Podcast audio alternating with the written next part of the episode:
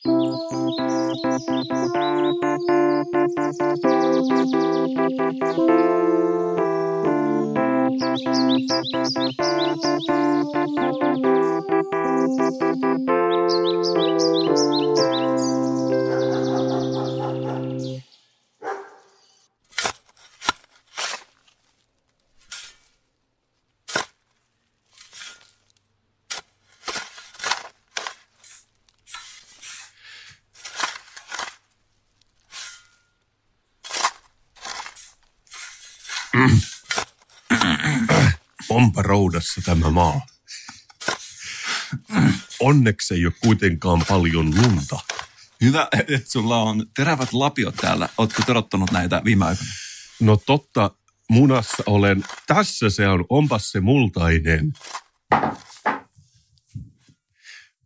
Okei, backstory niille, jotka jo täällä kaivamassa routaista maasta Mikon ja mun kanssa. Vuosi sitten, sinä ja minä Mikko, me tehtiin podcast-jakso, jonka nimi oli Aikakapseli. Me haudattiin maahan ainutlaatuinen dokumentti vuodelta 2019 ja nyt helmikuussa 2020 me on aika avata se. Tässä tehdään samaan aikaan, kun kaivataan tätä aikakapselia. Me tehdään kaukokaipuun Suomen ennätystä. Kukaan ei ole vielä aloittanut 2019 tammikuun kaipuuta ja me ollaan nyt ensimmäisiä ihmisiä, jotka sen tulee tekemään. Muistaakseni, kun me tehtiin tämä jakso vuosi sitten? Muistan. Voi kunpa, voi kunpa saisin palata vielä niihin tunnelmia siihen hetkeen, edes hetkeksi. Ei kun mä oon miettinyt, mä mietin viime vuonna, kun me tehtiin sitä, että tämä vuosi tulee varmaan menemään tosi nopeasti, että tämä varmaan tulee tuntumaan silmän räpäykseltä. Mutta nyt kun mä katson tätä multaista laatikkoa, jossa lukee Suomi Finland 100, siis tämä on joku virallinen postituslaatikko, mutta se on ruksittu yli ja tässä lukee Suomi Finland 103, koska nyt on meidän sinivalkoinen maamme on 103 vuotta vanha Mikko. Mutta musta tämä vuosi on tuntunut pitkältä, sitä mä yritin sanoa. Aika on siitä jännä, että se tuntuu samaan aikaan, että se menisi sekä nopeasti että hitaasti. Ja aikahani on lineaarinen. On madonreikiä ja se on Donitsin tai jopa Bagelin muotoinen. Tässä paketissa lukee sisältää ainutlaatuista tietoa alkuvuodesta 2019. Ja tämä on suuri hetki meille, mutta suuri hetki myös meille suomalaisille isommin, koska me suomalaiset saadaan nyt tietoa, millainen meidän yhteiskunta oli vuosi sitten. Totta. Tämä on niin kuin kikyjärjestelyjen kulta-aikaa. Mä toivon, että siellä on tietoa siitä. Nyt mä aion, tämä on hyvin teipattu, tämä vähän pullottaa. Niin kuin kunnon aikakapselin kuuluukin. Kyllä sen, sen kuuluukin. Ja Mä haluaisin sanoa jotain kananlihasta, mutta se on aika tyypillistä. Uuu. Täällä on juomaa. on hieman... on, on tota, täällä on kaksi tällaista kosmetiikkatuubia, josta toinen on meille tuttu LV-miesten Aftershave Balm tuote, jota molemmat ollaan käytetty. Siitä lähtien, kun käytiin siellä laboratoriossa, saatiin siellä loppuelämäksemme näitä ja on ollut kovassa käytössä. Mutta toinen tuote, joka on tässä mukana, niin on hieman tuntemattomampi ja tämä on tummelia.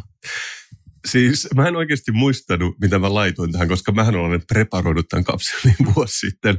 Mutta täällä on ihan selkeästi artefaktia meidän poddausuran varrelta, koska todellakin me käytiin LVn laboratoriossa joskus podin alkuvuosina, ja tämä Kyrö Distillerin tummeli liittyy siihen, kun me käytiin Porissa poddaamassa asuntomessuilla ja me saatiin joku leka viskiä sieltä, tai ei, anteeksi, mitä ne tekee? Rye gin, ehkä ne tekee ginia. Niin siihen liittyy myös tämä tummeli. Ja sitten täällä on siis viikon juoma, eli tämmöinen Aatami-niminen Pinot Noir, joka me ollaan saatu Samulilta, joka tekee näitä Turku Food and Wine-messuja, missä myös käytiin poddaamassa.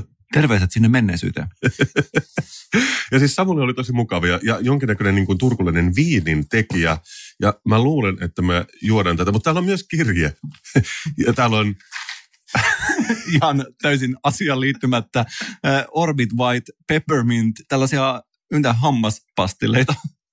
ja, mä, ja tämänkin mä muistan, koska mä oon ostanut näitä Kreikasta, näitä Orbit porokummeja ihan vain sen takia, että mä kun mä olin lapsi, niin meidän koulussa oli sellainen juoro, että orbit tappaa aivosoluja. Oh, wow. ja siihen ei ole mitään selitystä, että miksi se teki niin, mutta kukaan ei voinut syödä orbittia. Niin tämä on varmaan sen takia mukana. Mutta siis täällä on myös mun teos vuodelta 2016, Kaspervisio 2020, mikä on enemmän kuin sopiva tähän vuoteen. Sata ennustusta Suomen tulevaisuudesta VSO Oyn julkaisema tietokirja. On lentävät autot, sota Ruotsia vastaan, koulutus. Vau, meidän täytyy varmaan tutustua tähän myöhemmin. Mutta meillä on myös täällä pohjalla on jotain esitteitä. Tämä on kyllä todella kiehtovaa. Tuntuu, että tässä niin oma elämä vilisee silmien edessä, kun tätä penkoa tätä kapselia. Todellakin, siis täällä on siis Suomen suosituin sanomalehti, tällainen flyerityyppinen tuote, minkä mä tein ehkä puolitoista vuotta sitten. Podcastimon kuin stand-upia, mutta ei niin hauskaa lukea otsikossa. Ja siinä on kaksi nuorta iloista kundia kannessa meidän nuoruusvuosilta silloin, kun tuotiin podcast Suomeen vähän sen jälkeen otettu kuva. Täällä on myös Suomi-viihde-lehden kansi, missä lukee Mikko Alatalon jäähyväislevy on ilmestynyt.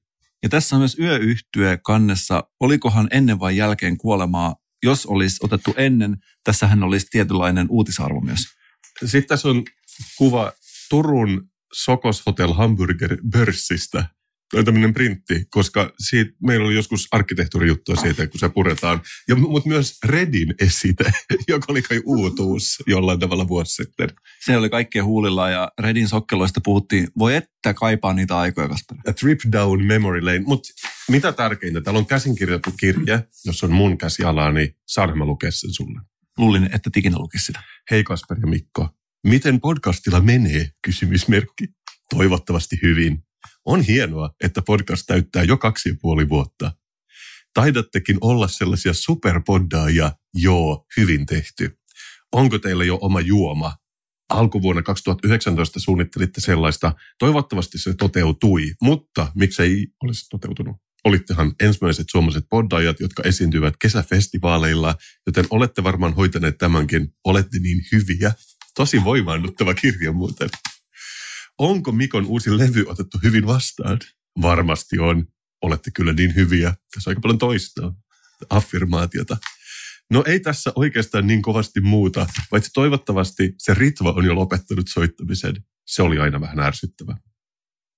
Alkuvuonna 2020 podcastia on varmaan jo tosi paljon, mutta muistakaa aina, että te olitte ensimmäisiä Suomessa ja suosituimpia. Tässä laatikossa on vähän muistia teidän poddaustaipaleiden ensimmäiseltä vuodelta plus muuta kivaa vuodenvaihteesta 2018-2019. Ja hei, tietenkin viikon juoma. Jatkukoon poddausmatkanne voitokkaana, quote unquote, tosi pitkään vielä Helsingissä tammikuussa 2019 Kasper. Kyllä näet sen pienen kyynelen, jonka vierähtää mun, mun poske alas. Tämä on kyllä, tämä tekee kyllä tunteelliseksi tämä koko laatikko harvoin menen sanattomaksi poddaaja, mutta tälleen oman historian edessä joskus sitä mykistyy itsekin. Näin se on. Mä ehdotan, että me palataan tähän viikon juomaan myöhemmin tässä lähetyksessä, mutta puhutaan ensin muut asiat, mitä meillä on sydämellä tällä viikolla. Tehdään näin. Kylläpä tuntui dramaattiselta tuon aikakapselin avaaminen. Vai, vai tuntuuko oikeastaan? Kauhean antikliimaksi, että säilyttänyt sitä tuossa maan alla vuoden ja sieltä löytyi tummelia. Mutta mä luulen, että se on ehkä aika usein näiden aikakapselien kanssa. Mä en ole puhuttu tästä, mutta tämä tummeli on oikeasti sanana sellainen, että mä en edes vitsi sanoa, mitä mulla tulee mieleen. Mulla tulee mieleen siitä rasvaa, jota laitetaan sinne. Lehmän utereeseen. Niin, jotain tällaista. Kyllä. Ihan vähän. Niin, Mutta sehän, sehän on se alkuperäinen tarkoitus kai. Että niin maatalouden joku tämmöinen ihorasva. Liittyykö toi nykyään siihen, että jos sä perustat oman tällaisen tislaamon ja sulla on parta ja sun pitää rasvata sun nahkaessua jollain tavalla, niin onko tämä, liittyykö sitä jotenkin siihen kulttuuriin? Mä luulen, että jopa maaseudulla nykyään, kun ei enää kasketa maata saman tapaan kuin ennen, vaan pitää vaan perustaa hipstertislaamoja, niin kuitenkin haluaa jonkun ankkuroinnin siihen vanhaan elämän tapaan, niin tämä on varmaan vaan sen indikaattori. Mutta tässä huomaa selkeästi kiinnostavalla tavalla tämän, että miten tämä nostalgia tekeytyy. Selkeästi vuosi 2019 ei ole ehkä vielä nostalgia kypsä vuotena. Ehkä meidän pitäisi vielä haudata tämä aikakapseli uudestaan ja jättää se tuleville sukupolville, seuraaville Kaspereille ja Mikoille. Mä luulen, että tässä oli vähän se ajatus, että miten paljon nostalgisoi, mutta yleensä se kaava menee niin, että mikä on yksi vuosi ei ole vielä mitään, kymmenen vuotta on vaan noloa, mutta sitten 20 vuotta, niin se rupeaa jo olemaan vähän nostalgista. Ajasta puheen ollen. nice. Oletko sä miettinyt aikaa itse? Onko se sellainen, onko se sellainen pohdiskelija, että sä mietit ajan kulkua, että miten se aika oikeasti on, kun sä menet nukkumaan pistät silmät kiinni? En. Tämä vesitti koko sun tämän segmentin. Ei vesittänyt, koska on oikeasti yksi aikaan liittyvä asia, joka on vaivannut mua koko mun elämäni. Mä en ole kuullut ikinä, että kukaan olisi puhunut tästä kriittisesti tai edes miettinyt, että mitä ihmettä tässä oikeasti tapahtuu. Ja tämä on sellainen, minkä mä haluan nyt nostaa pöydälle. Ja mulla ei ole aavistustakaan, mitä mieltä minä tai kukaan on tästä asiasta, mutta tämä vaan yksinkertaisesti vaivaa minua silloin, kun menen nukkumaan, kun herään yöllä ja kun herään aamulla ja päivisin, kun kaikki pysähtyy ja ei ole mitään muuta ajateltavaa. Tässä on ehkä mun ja sun ero on se, että mä olen hyvä nukkuja. Kun mä menen nukkumaan, mä en mieti mitään. Mä vaan suljen silmät. Mä nukun koko yön ja herään.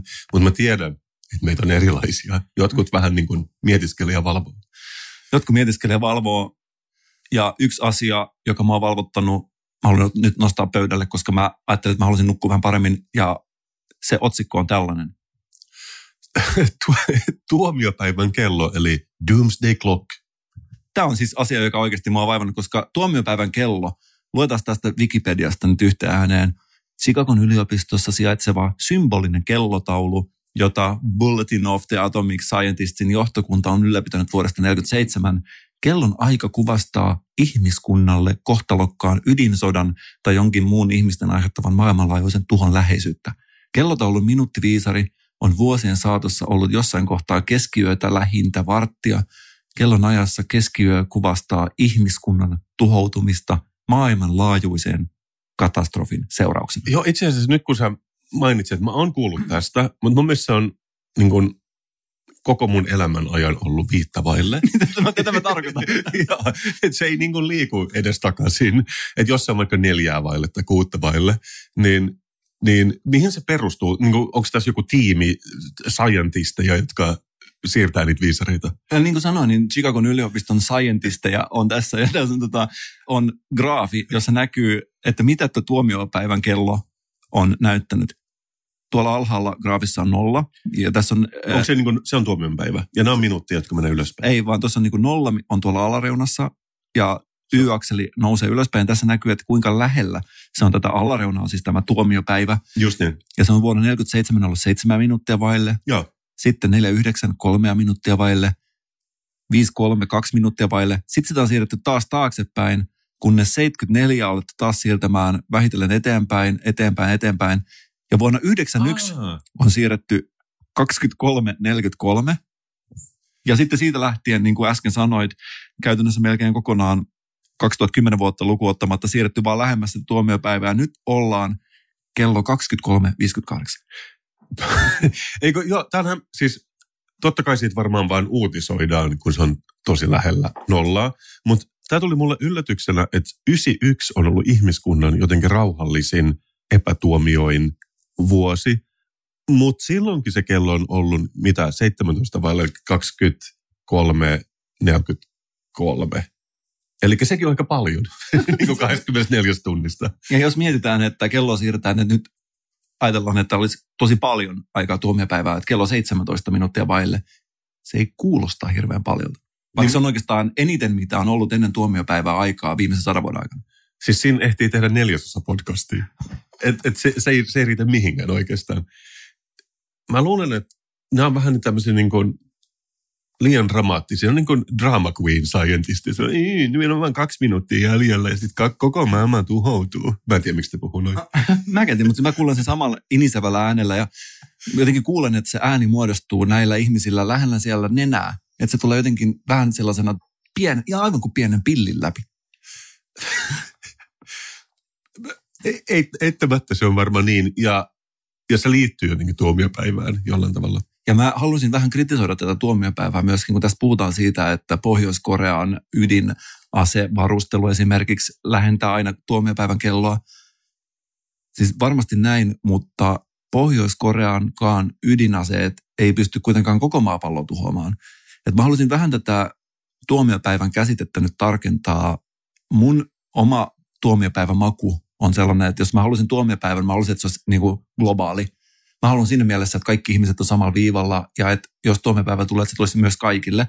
Mutta jos Pohjois-Korea ampuu vaikka Yhdysvaltoihin jonkun ydinaseen, niin se tuomiopäivähän koittaa vaan tosi harvalle ja pienelle osalle ihmisiä. Siinä mielessä se on todella epätasa-arvoinen tuomiopäivä. Joo, ja mä, myös tämä sun graafi tai Wikipedian graafi, se on tosi ajankohtainen, koska tästä on mennyt niin kuin yksi kuukautta tätä vuotta. Ja nyt jos on nyt kähtänyt minuutin alaspäin tämä tuomiopäivän kello, ja mä en nyt aio, mä en ole lukenut tätä artikkelia, voiko sillä olla jotain ilmastonmuutoksen kanssa tekemistä, mutta kun mä näkisin tuomiopäivän, että on just ne päättömät ratsastajat puhaltaa pasuunaan, ja just joku ilmastonmuutos, eikö tässä tule menemään niin kuin sata vuotta kuitenkin, että niin kuin hitaasti maailma tuhoutuu. Mä haluaisin niin kuin go out with a bang. Samaa mieltä ja myöskin jos ajatellaan, että kuvitellaan, että ilmasto lämpenee sen kaksi astetta ja kaikki ihmiset kuolee, paitsi muutama ihminen, jotka jostain ihmeen syystä säilyy hengissä, kuitenkin jää esimerkiksi rottia ja muita tällaisia eliöitä. Ja mä jotenkin haluaisin, että se tuomiopäivä koskisi myös näitä eläimiä, koska mä haluaisin, että ihmiset ja eläimet olisivat tavallaan samalla viivalla. Vai pitäisikö meidän luoda rottien tuomion kello? Rottien tuomiopäivän kello näyttää 22.00. Ei ole mitään hätää. Niin, tai siis 04. En mä tiedä, että, että on, on todella niin monta tuntia vielä jäljellä. Mutta arva mitä? Mun on nyt ollut pakko kehittää uusi tuomiopäivän kellon tuomiopäivän kello, koska mä olen oikeasti huolissani eniten siitä, että miten tässä tuomiopäivän kellossa käy, nyt kun on enää kaksi minuuttia jäljellä. Kuvitellaan, että nyt tapahtuu seuraavaa. Iran ilmoittaa, että on kehittänyt jonkun uuden tupla-ydinkärjen, joka on tuplasti tehokkaampi kuin entiset ydinkärjet. Ja tupla-ydinkärki nostaa maapallon tuomion päivävalmiutta yhdellä minuutilla. Tapahtuu jotain muuta.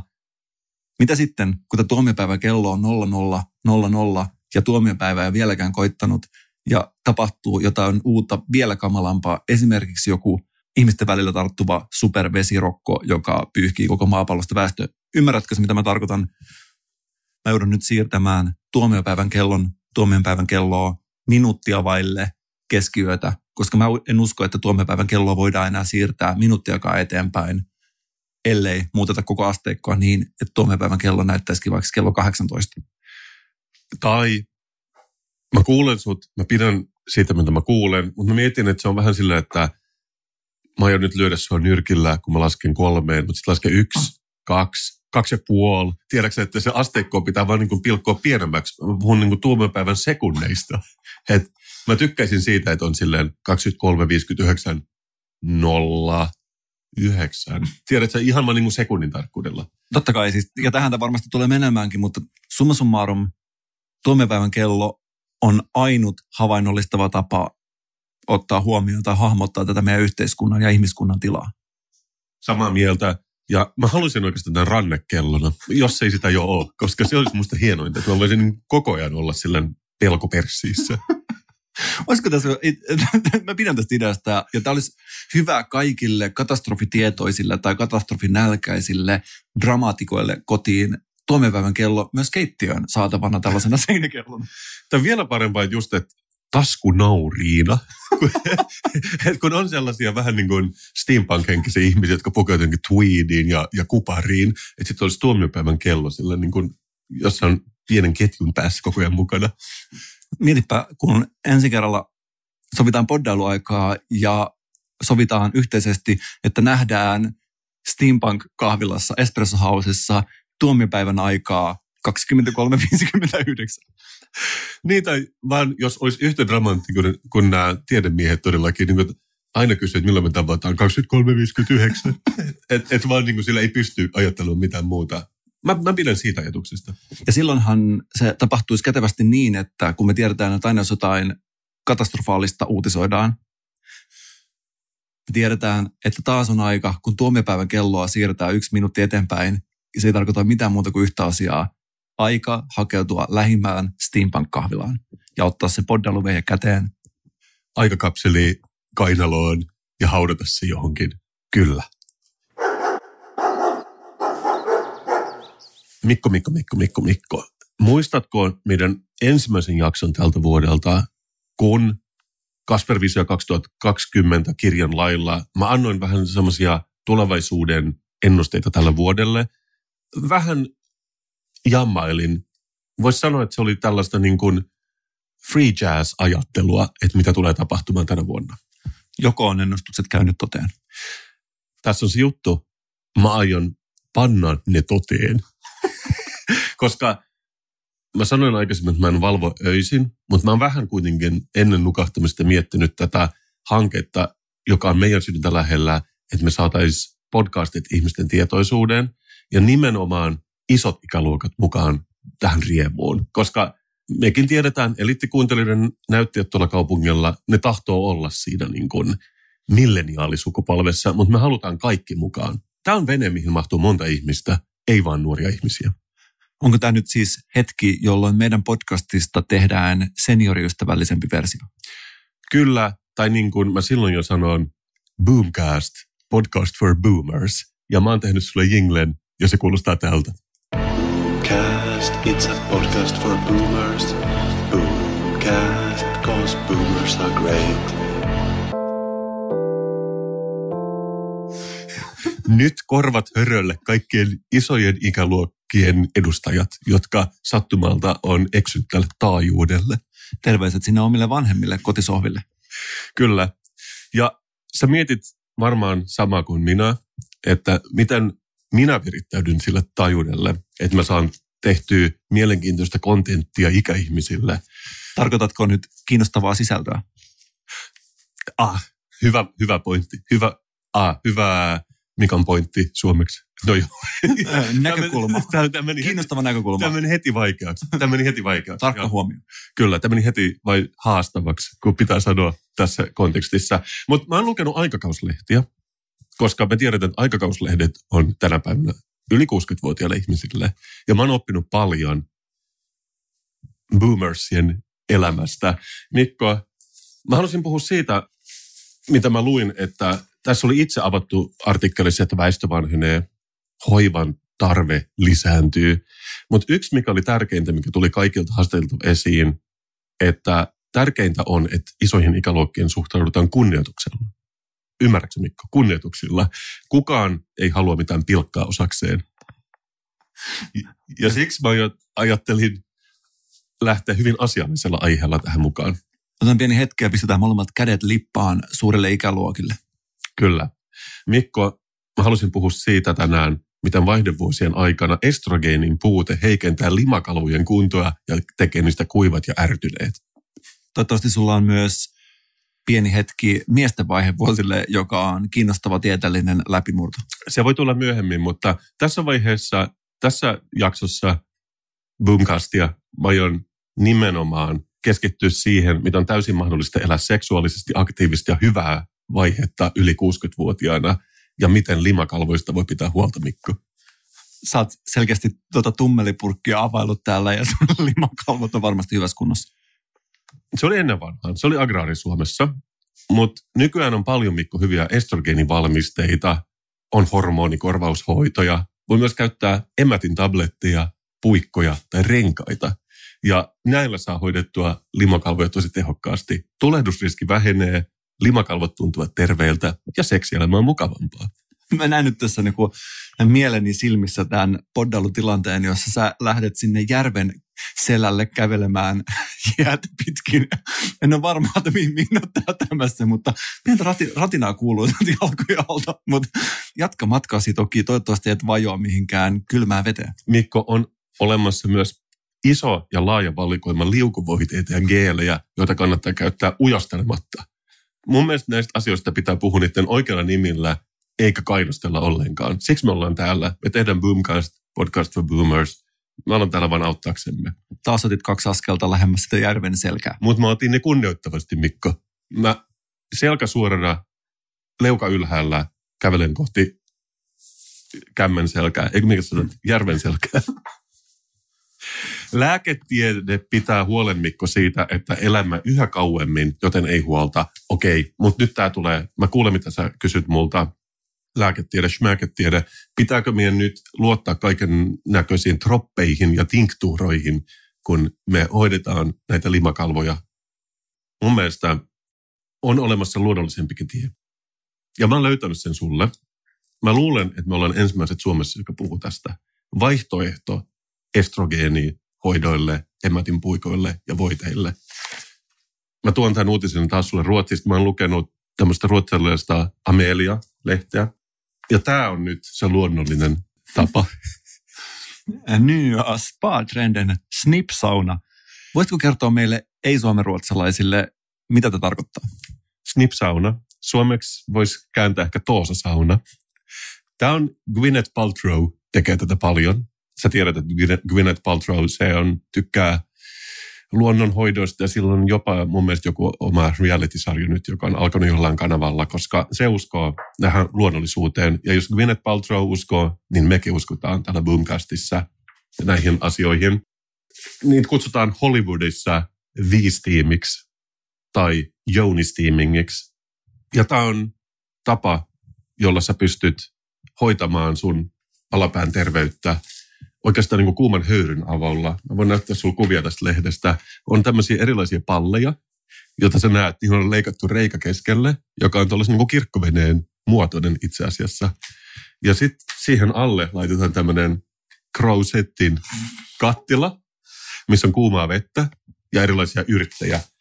Mainittiin tässä jutussa esimerkiksi kamomilla, laventeli, ruusunlehti, dagkooppa ja ringblomma, mä en tiedä mitä ne on suomeksi, mutta erilaisia yrttejä, jokerit. Ja nä, näillä kaikilla yrteillä on erilainen voima. Ja sitten sä oikeastaan vaan niin kun istut tämän pallin päällä ja annat kuumien höyryjen tehdä kosteuttavaa magiaansa.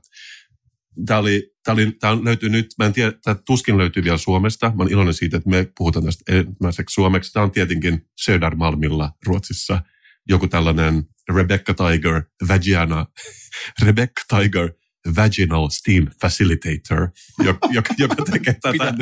käy nyt kurssin, käy nyt kurssin, että se on virallinen Vaginal Steam Facilitator, jos se, se osaa tämän homman.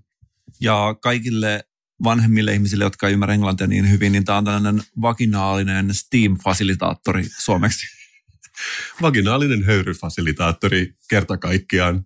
Ja tämä on Mikko nyt se, mistä mä puhun että meillä on olemassa luonnollinenkin vaihtoehto, että meidän ei tarvitse tukeutua aina Big Pharmaan, jos me halutaan tehdä jotain.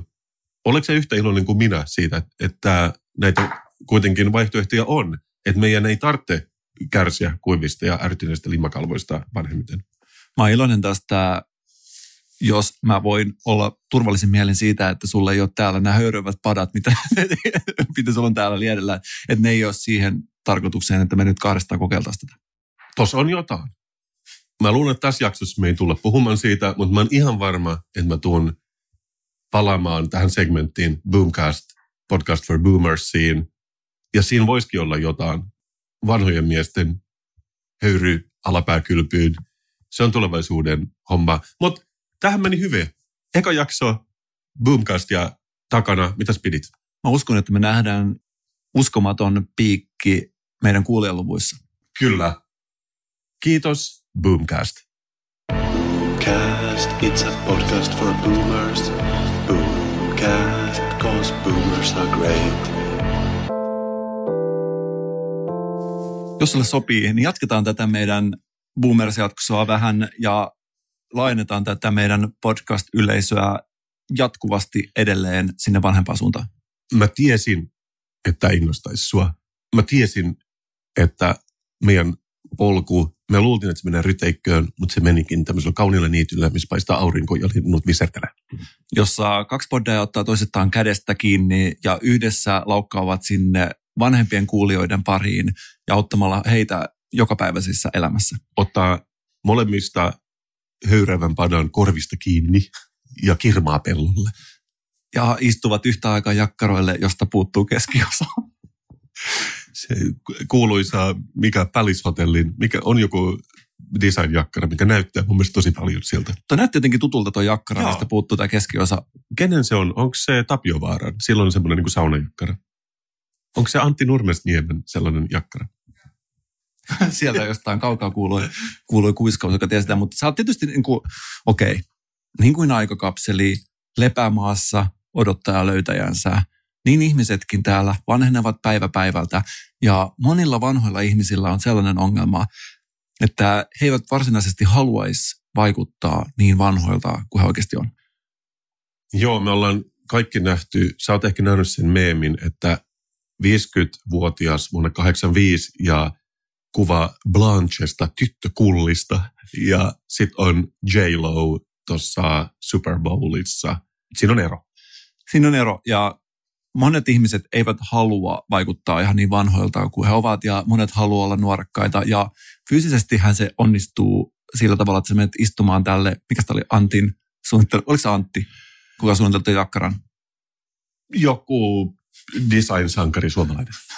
Joka tapauksessa fyysisesti se onnistuu istumalla höyräävän kattilan päällä ja antaa sen höyryn voidella sun kuivat limakalvot, mutta henkisesti se voi olla paljon hankalampaa. Miten vaikuttaa nuorekkaalta silloin, kun sä puhut man to man tai woman to woman?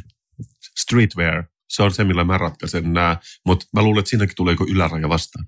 Koska me suomalaiset ollaan sellainen kansa, että me vaan halutaan koko aika vaikuttaa nuorekkaammilta, mitä me oikeasti ollaan. Ja siinä mielessä minä en ainakaan mitenkään poikkeus. Ja mä en nyt tiisaa enempää, vaan mä voisin paljastaa sulle, että mä tuon nyt pöytään kolme tapaa, jolla voi vaikuttaa nuoremmalta, mitä oikeasti on. Tämä on kultaa kaikille, ei vähintäänkin Boomcastin kuuntelijoille. Ja tässä on monta tällaista pientä puheteknistä, retorista yksityiskohtaa, joka ottaa huomioon, niin ei paljastu oman ikäisekseen, vaan voi vaikuttaa 1-5 vuotta nuoremmalta, mitä oikeasti on. Aiotko sä puhua siitä, miten kaikki sanoo nykyään jep kaikkeen?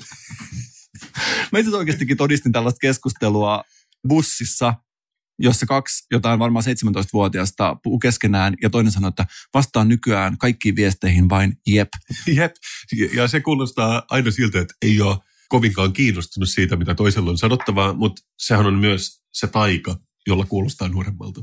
Mutta ensimmäinen temppu tai trikki, mikä mulla on hihassa, on tietysti se, että kun me puhutaan, että maailmassa on ilmiöitä ja on esimerkiksi muoti-ilmiöitä, Puhutaan vaikka tästä normcore-ilmiöstä, joka oli joskus 2013. On kaikenlaisia tällaisia tietynlaisia ilmiöitä, joita on olemassa. Ja varsinkin silloin, jos sä puhut ilmiöistä, jotka on ikään kuin lähihistoriassa, niin tämä mun vinkki on se, että puhu varmuuden vuoksi niin, että ilmiöt ovat jo ohi. Ah, oldest trick in the book. Toi, joo, toi on tuttu jostain muodista kyllä, että siisti paita, joo joo, mutta toi oli muotia, tiedätkö, Lontoossa kaksi vuotta sitten. Ja tuossa esittelit joku, että vaikka että tämä ja tämä ilmiö. Tästä tietysti tosi paljon parempi, jos olisi oikeasti esimerkkejä. Mutta mut tämä ei ole se podcast. Se on joku muu podcast, mistä sä saatte ne esimerkit. Mut Fashioncast. Fashioncast. Mutta sä ymmärrät tämän jutun. Kun puhutaan ilmiöistä, varmuuden vuoksi viitataan niihin jo ohimenneinä. Ja sitä kautta tuodaan esiin se, että sä seuraat aikaasi ja tiedät, että tässä nyt on kyse jostain niin kuin vanhasta asiasta, joka on ollut ja mennyt. Niin kuin, että vain lampaat käyttää Doc Martinsia. Esimerkiksi, että tämä, oli, tämä oli hyvä esimerkki. Kiitos, kiitos tästä. Tämä täydellisesti todisti tämän pointin. Martensit on niin nähty ja muistatko vielä sitä aikaa, kun kaikki käyttivät niitä? Joo, siis mä en kyllä lähtisi tuohon enää, että nykyään mä käytän taas Birkenstockia, koska se on mennyt niin monta kierrosta ympäri. Ja toinen vinkki on se, että kun puhutaan vaikkapa erilaisista asioista ja ilmiöistä, niin ei ikinä viitata siihen, että kuinka monta vuotta sitten se oli. Esimerkiksi jos puhutaan ylioppilaskirjoituksista, ei ole asianmukaista puhua, että siitä on 20 vuotta aikaa, vaan puhutaan ihan vaan rehdisti, että lukioaikoina. Ja muutenkin tämä on tärkeä juttu, koska se, niin kuin tiedät, se tuo ikävän vivahteen sen keskusteluun, jos vaikka mm. muistellaan niitä 20 vuotta sitten olleita ylioppilaskesäasioita. Se ei vaan yksinkertaisesti tuo hyvää klangia siihen keskusteluun. Toi on kyllä tosi hyvä, mutta miten sä ratkaissut ton, että kun sä tiedät, että sinä ja minä, me ollaan ehkä käyty yläaste eikä yläkoulu, Mutta voiko väittää, että itse olisi käynyt yläkoulun? Musta, musta ei voi. Tässä on sama ongelma kuin monilla, ketkä on käynyt Taikin ja sitten on ollut Aalto-yliopistoa. Tämä on hyvä. Mä itse asiassa just, just satuin valmistua Aalto-yliopistosta. Mulle tätä ongelmaa, mutta tämä on monille siellä niinku kotiboomersille tietysti ongelma, koska siinä pitää muuttaa nämä oppilaitoksen nimet vastaavaan sitä nykytodellisuutta. Ja nehän muuttuu todellakin kerran vuodessa ja voi olla vaikea pysyä perässä myöskin. Hankalinta on varmasti eh, Mikkelin jollekin ammattikorkeakoulu, joka muuttui XAMKiksi jossain vaiheessa. Tässä on niin kuin kahden suuntaista hankaluutta. On hankalaa käyttää sitä uutta nimeä, mutta myöskin olisi hankala käyttää sitä vanhaa nimeä. Ja nimenomaan XAMK on jopa vaikea lausua. Kyllä, tässä on, niin kuin, tämä on monitahoinen ongelma, mutta mä kannustaisin kuitenkin muuttamaan sen vastaamaan nykytodellisuutta, koska se ei ole rikollista hieman bendata truuttia. Jos haluaa olla oikein niin kuin pinnalla, niin muuttaa se joksikin sellaiseksi, mitä se ei vielä edes ole. Että Xamkhan on nykyään joko Eastern Educalia, silleen, mikä? Niin, niin et sä tiedä, ne on muuttamassa sitä nimeä, mutta, mutta sä et ole vaan ehkä kuullut sitä vielä. Xamk varmasti tällä hetkellä hautoo uudeksi nimeksi hashtag amkkia. Just toi X, eikö se viittaa vähän, viittaa vähän niin kuin Generation X, vähän vanhaan aikaisen. Eikö se pitäisi olla joku Millenniumk nykyään? ehkä, ehkä. Tai seuraava, mikä Generation Z, Zamk. Mutta myöskin ehkä tärkein juttu on aina, kun puhutaan musiikista tai elokuvista tai ilmiöistä, niin kaikki referenssit, sä tiedät tämän ja sä itse oot tätä käyttänyt paljon niin kuin minäkin, se on pakko vaan oikeasti hyväksyä tosiasiaa. Me ei tästä nuorennuta. Sen takia, aina kun puhutaan artisteista, pitää muistaa se, että kaikki esimerkit viimeisen kymmenen vuoden sisältä, ja se tarkoittaa Kasper sitä, että kun sä puhut musiikista, Alanis Morisette vitsit ei ole ok. Ja eikö se aika ironista? Siinä jouduin nielemään Jagged pienen pillerin. Niin molempien Alanis referenssit nyt käytetty, niin voidaan niin kuin, siirtyä eteenpäin Ariane Grande-vitseihin. Mutta joo, mä kuulen mitä sä sanot, että varmaan on olemassa, tai jos ei ole, ehkä joku sellainen niin kuin cheat sheet, joku nettisivu, missä voisi saada niin kuin kiteytettynä vaan, no ehkä se nimi on Wikipedia, että et kuka on Ariana Grande ja tietää ne, millainen tatuointi silloin kädessä ja niin poispäin. Näillä vinkkeillä vuoteen 2020, joka on just alkanut. Kiitos Mikko. Tämä on tulevaisuuden poddailu.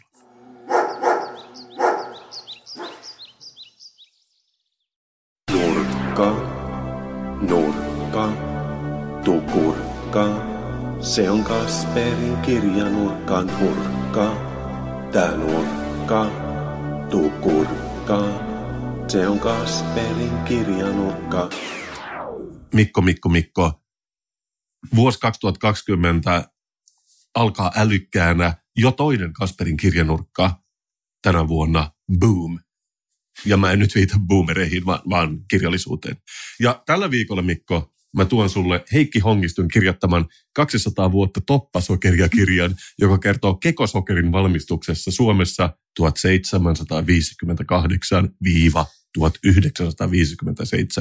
Oletko imennyt sokeritoppaa? Sokeritoppa on, on joskus oikeasti... Minä tiedän, mikä on sokeritoppa. Mä, mä puhun ihan kirjaimellisesti. Mä en tiedä, mitä tässä nyt on. Mä oon lukenut tämän kirjan. Tässä, Sä tiedät, mikä on sokeritoppa? Tämän kirjan luettu, niin kyllä. Mä, mä tiedän täsmälleen, mikä on sokeritoppa. Tässä on jopa englanninkielinen pieni sikermä lopussa. 200 years of sugar loaves in Finland. Tämä on kirjoitettu vuonna 87, että ei ole ihan tuore sokeritoppateos. Toisaalta, Mikko, sokeritoppien valmistus on lopetettu vuonna 1957 Suomessa, joten tämä ei tämän ajan muut, ajankohtaisemmaksi edes muutu enää. Ja siis sokeritoppaa, haluatko kertoa meille, meidän ei suurten ikäluokkien kuulijoille, mitä se oikeasti tarkoittaa? Miten se tieteellisesti määritellään? Sokeritoppa on siis ennen vanhan, kun tehtiin sokeria, niin se valutettiin sellaiseen suppilomaiseen saviastiaan, jolloin siitä tuli pienen vuoren näköinen, tai miksi sitä voisi sanoa, niin kuin sokeritopan näköinen. Ja sehän on vähän niin kuin pyramidin muotoinen, jos sen kääntää toisinpäin. Ja se oli myös lasten suurta herkkua ilmeisesti jossain vaiheessa, että sitä voi nimenomaan imeskellä. ilmeisesti näin, että oli olemassa jotkut tietynlaiset pienet sakset, millä siinä nakerettiin siitä sokeritopasta irti paloja. Ja sen mä opin tässä kirjassa, että Suomi oli ilmeisesti maailman viimeinen maa, missä tehtiin sokeritoppia, kun jossain vaiheessa tuli sellainen innovaatio kuin sokeripala, mutta varsinkin maaseudulla kuulemma, että ei, ei me mitään sokeripaloja, että mieluummin me sitä sokeritoppaa ihmeskellään täällä vaan. Ja todellakin, että kaikki muut lopetti siinä vuosisadan vaihteessa. Tehtiin vielä Suomessa 57 vuotta sen jälkeen, vuoteen 57 saakka. Ja jossain vaiheessa ne teki semmoisen innovaatio, että ne viipaloi sen sokeritopan. Että sulla oli niin sokeritoppa viipaleita, mutta se ei ole yhtä kätevä kuin sokeripala. Ja nykyään tietenkin sokeripala on täysin kielletty. Mutta tämä on kiehtova teos, että joku on oikeasti niin kuin intohimoisesti tutkinut kaikki tiedon, mikä on saatavilla sokeritopista. Tämä alkaa tämä kirja näin suomalaisille sokeriveteraaneille, joka on tosi ylevää. Ja mä opin heti, että tämä on kadonnut sokerilajimikko. Ja tähän voisi olla kyllä meidän podcastinkin tunnuslause. Et mikä kadonnut sokerilaji? Ei vaan siis suomalaisille sokeriveteraaneille. Joo, joo, mikä ettei. Mä oon myös iloinen siitä, että me ollaan, varma, me ollaan ehkä maailman ainoa podcast, joka puhuu sokeritopista. Näitä ei ole paljon. Me ollaan niin kuin Albino Gorilla viidakossa tämän kanssa. Tulevaisuudessa, kun ihminen etsii internetistä podcastia, joka käsittelee limokalvojen kuivumista ja sokeritoppia, ei tarvitse enää etsiä kauemmin, koska vastaus löytyy. Unikit aiheet, unikit aiheet. Kuitenkin tämä opin, että jotenkin Suomessa ei, vaikka Suomessa tehtiin sokeritoppia tosi kauan 1700-luvusta saakka, niin niitä ei osattu tehdä, vaan piti aina palkata joku kovapalkkainen sokerimestari Saksasta, joka tuli Suomeen, ja sillä oli aina apuna kolme sokerirenkiä. Sokerirenki kuulostaa myöskin hieman jotenkin, en tiedä, epäilyttävältä. Minusta kaikki kuulostaa silleen, yeah, this is your German sugar daddy. He's coming here to make you some sugar. Ja siis ne oli tosi paljon. Turussa oli joku iso tehdas, Stölönlahdella oli joku iso. Tässä oli joku kuva siitä siis Vaasassa. Niitä oli joka puolella ja, ja niitä palkattiin lisää väkeä. Ja muutenkin se oli seksikästä, että se oli se saksalainen sugar daddy. Mutta tässä lukee, että se oli myös jostain syystä kuuma, ehkä koska sitä sokerijuurikkaita poltettiin. Mä en, mä en oikein tiedä. Se oli kova kuumuus, että, I quote, sokeritehtaan miespuoliset työntekijät olivat lähes alastomia vain säkkikangas lantiollaan, jossa nämä tuli nämä sokerijuurikkaat. Hetkinen, kun meillä on tässä 200 vuotta toppasokeria teos. Onko tämä oikeasti allegoria? Mistä tämä kertoo suomalaisesta seksijulmuudesta, jota on harrastettu monta sataa vuotta. Sitä paitsi tämä koko logokin, mikä tässä on, vaikuttaa tällaisen jonkun salaseuran tunnukselta, joka saattaa olla vaikka sunkin pakaraan tatuoituna. Mistä sitä tietää? No, se tietää, jos sä oot joskus tavannut German Sugar Daddyn, niin sä tiedät, mistä mä puhun. Minkä mä myös opin tästä kirjasta oli se, että sokeritoppa piti jostain syystä aina käydä siniseen paperiin, ja Suomessa ei saanut sinistä paperia, niin pitää tilata, oli joku yksi tehdas Euroopassa, Saksan Fürstbüttelissä, joka valmisti vain sinistä paperia. Ja sitten on silleen, no miksi et vaan käyttänyt minkä tahansa väristä paperia. Niin tässä lukee, että syy on ilmeinen, sanoo tämä kirja. Se korosti sokerin valkoisuutta. No, niin, epäselvää, mutta tämä pistää Suomen lipun mulle uuteen valoon. Että okei, se on sokeritoppa. Kuulostaa hirveän hankalalta ajanjaksolta tämä 1758-1957 mun korvaa. Onko tässä pelkästään ongelmia tässä toppasokeriskenessä? Ongelmia ja myös slangia. Sä tiedät, Mikko, kun sun sokeritoppa ja sitten semmoinen hobessieni tekee siitä täysin mustan. Tiedät, tiedätkö mikä oli sen kansakutsu tällaista sokeritoppaa? Mustaks perkeleeksi. Okei, okei, okei, okei. No mä oon todellakin lu- lu- lukenut tämän. Kaikki lopetti sokeritopan valmistamisen, mutta Vaasaan, ja se on tässä kannessa, rakennettiin vielä 1899 maailman viimeinen sokeritoppatehdas, joka teki vaan sokeritoppakekoja 100 prosenttia, ei edes siirappia, mitä ne muut teki. Siis, siis se oli sen ajan Nokia, sen verran mä sanon, että ne teki sokeritoppia, vaikka kukaan ei enää halunnut niitä. Ja mikä on traagista, että musta tuntuu, että sokeritoppien mukaan myös Suomen sokerimedia on menettänyt paljon, koska tämä sokeritehdas julkaisi omaa lehteä, jonka nimi oli Sokeripohjalla. Ja siellä on paljon tarinoita, Mikko, sokeriveteraaneilta, että ensin se oli, ennen vanhaan sokeri tehtiin niin, että tehtiin hyvällä vauhdilla ja sitten levättiin. Mutta sitten tämä teollistui. Nyt tehtiin niin kuin vuorokauden ympäri ja se oli yhtäkkiä työtä, jossa loppua ei näy. Et siinä mielessä se oli niin kuin Suomen suositun podcast. että loppua ei näy, sitä tehdään niin kuin veteraanien lailla. Sä ehdotit, että tämä voisi olla meidänkin slogani Suomen sokeriveteraaneille. Mä oon kuitenkin miettinyt tätä, että mä tulin oikeasti tunteelliseksi, kun toukokuussa 1957 viimeiset topat lähti tehtaalta. Kukaan ei halunnut niitä. Niitä oli kauheasti siellä varastossa vielä. Konservatiiviset kuluttajat oli sittenkin siirtynyt sokeripaloihin, jopa Suomen maaseudulla. Ja mä oon miettinyt, että mikä olisi meidän sokeritoppa, meidän sukupolven. Mä oon tullut, tullut siihen mieleen ehkä hermesetas tabletit. Ne on asioita, mitä mä en näe enää, mutta mitä mun isä, isoäitini aina käytti kahviloissa. Tullaanko me joskus näkemään sellainen aika, kun stevia korvaa hermesetaksen? Mä toivon, että ei, mutta tämäkin on edessä.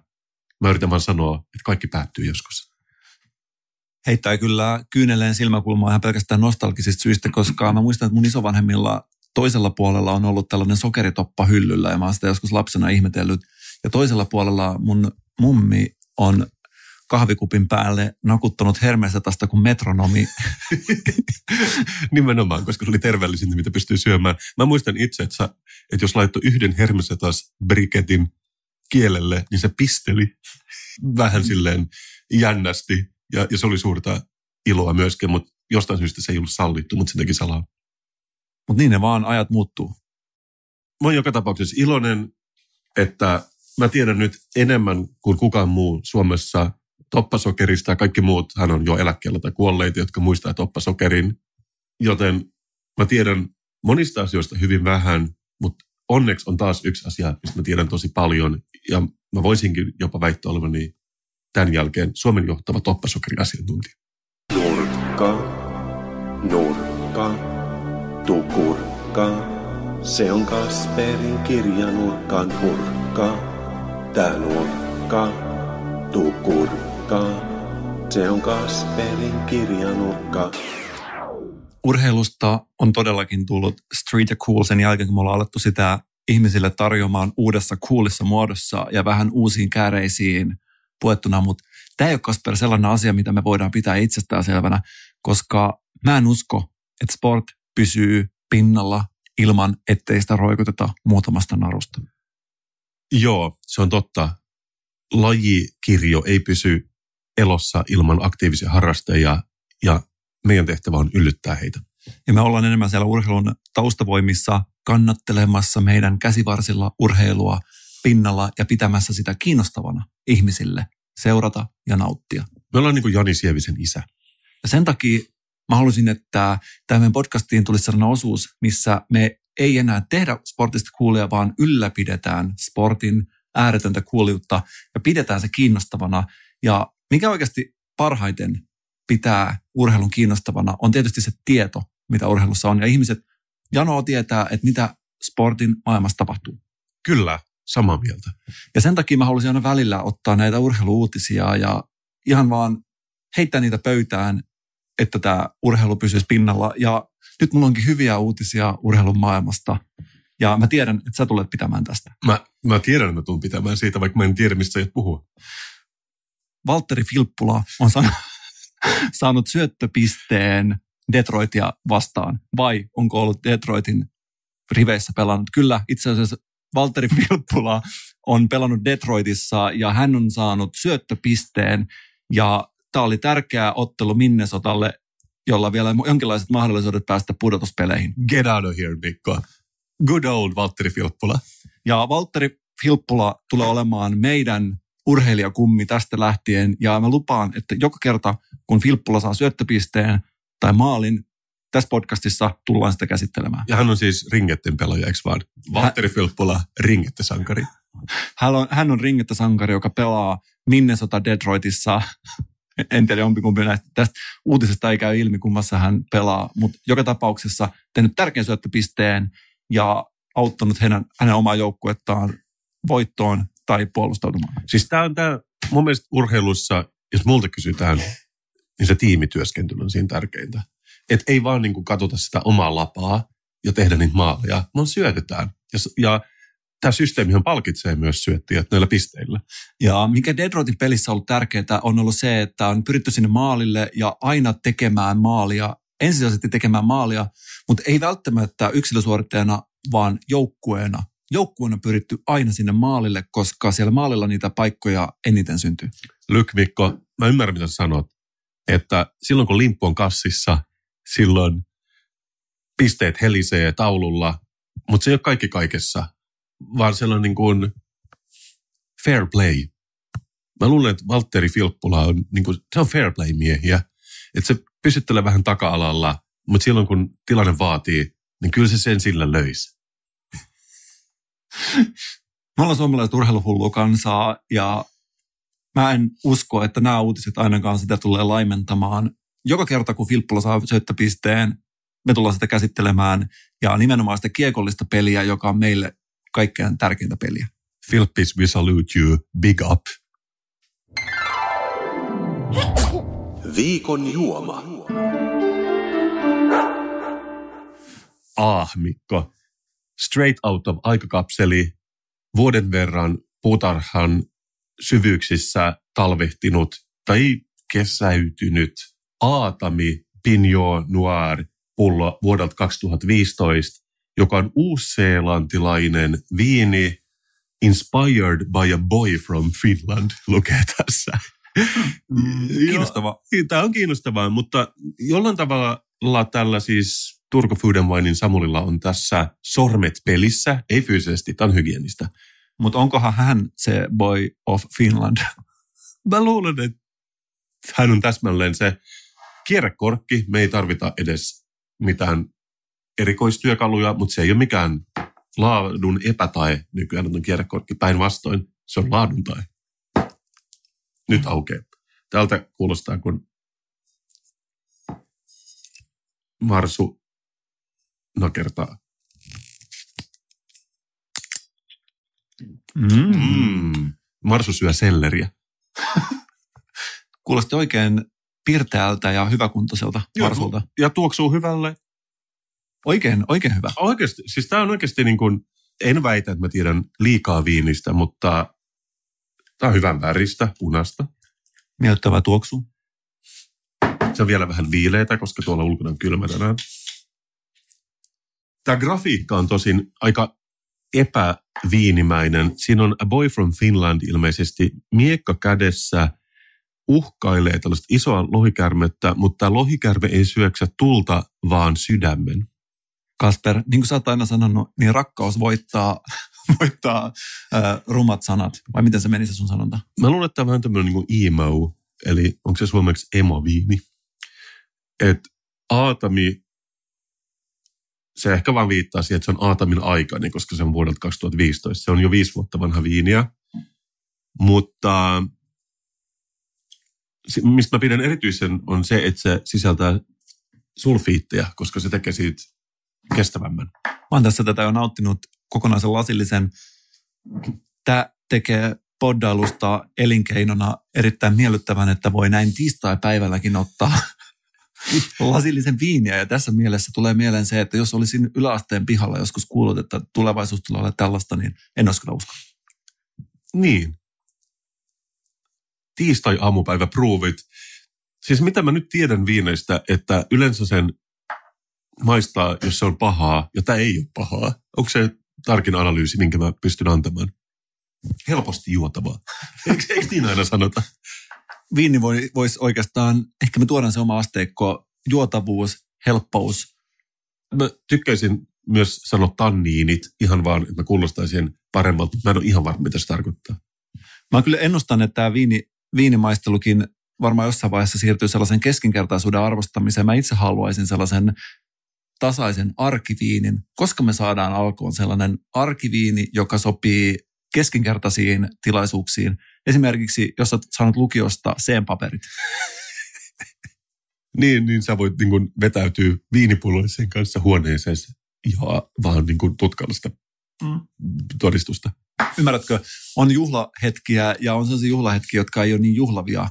Mä haluaisin, että tällaiselle keskinkertaiselle juhlatapahtumille olisi myöskin juoma, joka todellakin sopisi siihen. Joo, mä haluaisin uskoa, että tämä on parempi kuin se keskiverto.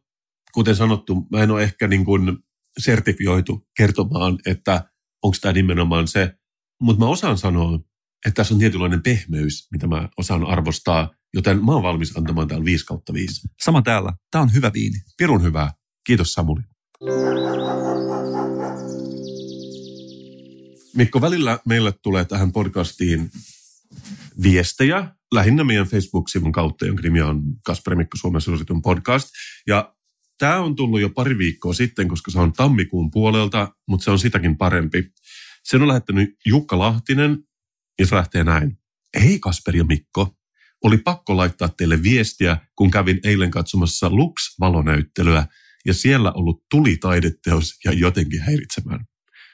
Niillä viidellä prosentilla, jotka ei ole Helsingistä, niin Lux valokarnevaali on siis joka tammikuu järjestettävää valospektaakkeli, jota monet monet ihmiset käyvät katsomassa eri paikoissa Helsingin keskustassa. Vai oliko se tarkka määritelmä? Riittävän tarkka. Riittävän tarkka.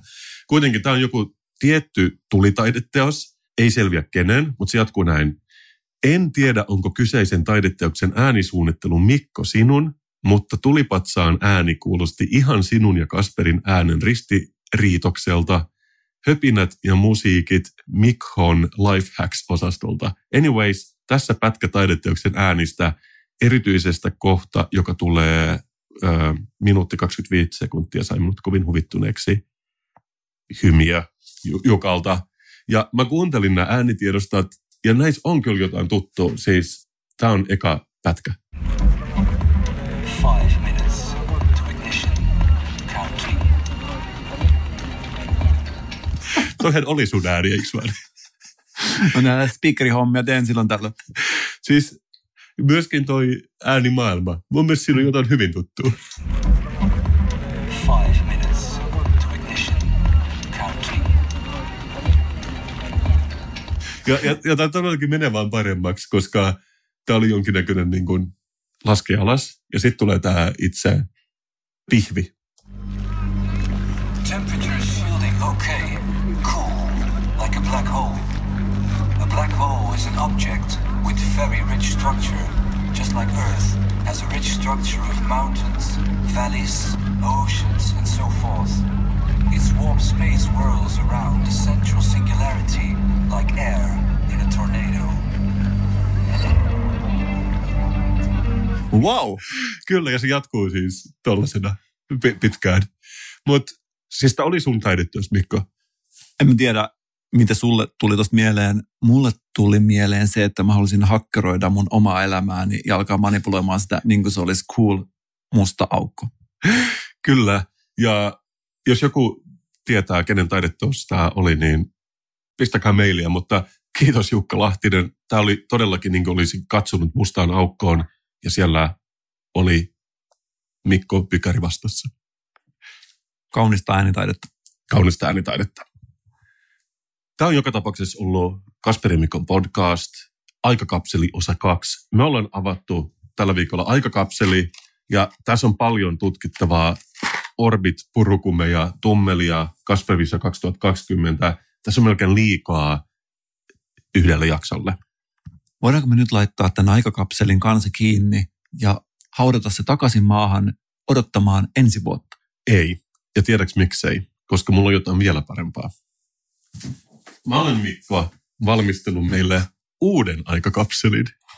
Aikakapseli avataan 2025. Herra jestas, tuntuu, että se on päivä, joka ei ikinä tule koittamaan. Tuntuu, että se ei ole päivä, joka ikinä tulee koittamaan. Mä oon nyt preparoinut meille uuden aikakapselin. Sä näet, että tässä on tämmöinen aika jotenkin eksklusiivinen Vähän niin kuin marmoripinta, marmoripinta, no, joka on kuitenkin paperia. joka on tämmöistä muovikalvoa, minkä mä oon ostanut Etolasta.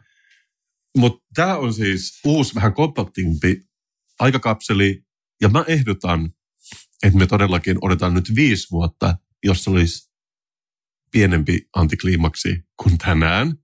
Ja mä en voi olla varma, että poddataanko me vielä viiden vuoden aikana, mutta mä ehdotan, jos ei, niin tavataan anyways viiden vuoden kuluttua ja tehdään yksi jakso, josta ei lopu. Mutta totta kai toivon, että me jatketaan vielä viisi vuotta.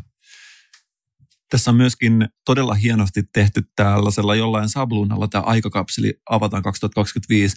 Me nyt enemmän kuin 10 minuuttia tähän. Sä oot oikeasti panostanut ja tämä on varmasti sellainen, mikä tulee palkitsemaan vuonna 2025. Joo, koska mun mielestä tämän päiväinen tai tämä vuoden takainen aikakapseli, se oli vähän tolleen niin kuin nopeasti tehty. Niin mä, halusin, mä halusin nähdä vähän vaivaa, koska sellainen mä vaan oon. Overachiever. Mutta mä ehdotan, me mennään nyt tonne pihalle, haudataan se samaan paikkaan, mistä me tämän jakson alussa kaivettiin tämä vuoden takainen kapseli. Ja sitten oikeastaan palataan aikakapseli osalla kolme vuonna 2025. Tulee sama olo kuin aina ala-asteella koulupäivän aluksi sanottiin, että Mikko koulupäivän jälkeen rehtorin kansliaan ja tällainen kutkuttava odotus. Mitäköhän tällä kertaa luvassa? Mä en malta odottaa, että 2025 tammikuu vihdoin koittaisi, että me päästäisiin tämän kimppuun. En minäkään. Onneksi me jatketaan kuitenkin normaaliin malliin. Ensi viikolla taas uusi jakso. Se ei tule kertomaan aikakapselista, mutta mulla on semmoinen kutina, että siitä kuitenkin tulee paras tähän asti. Ehdottomasti. Nähdään ensi viikolla. Moi. Moi.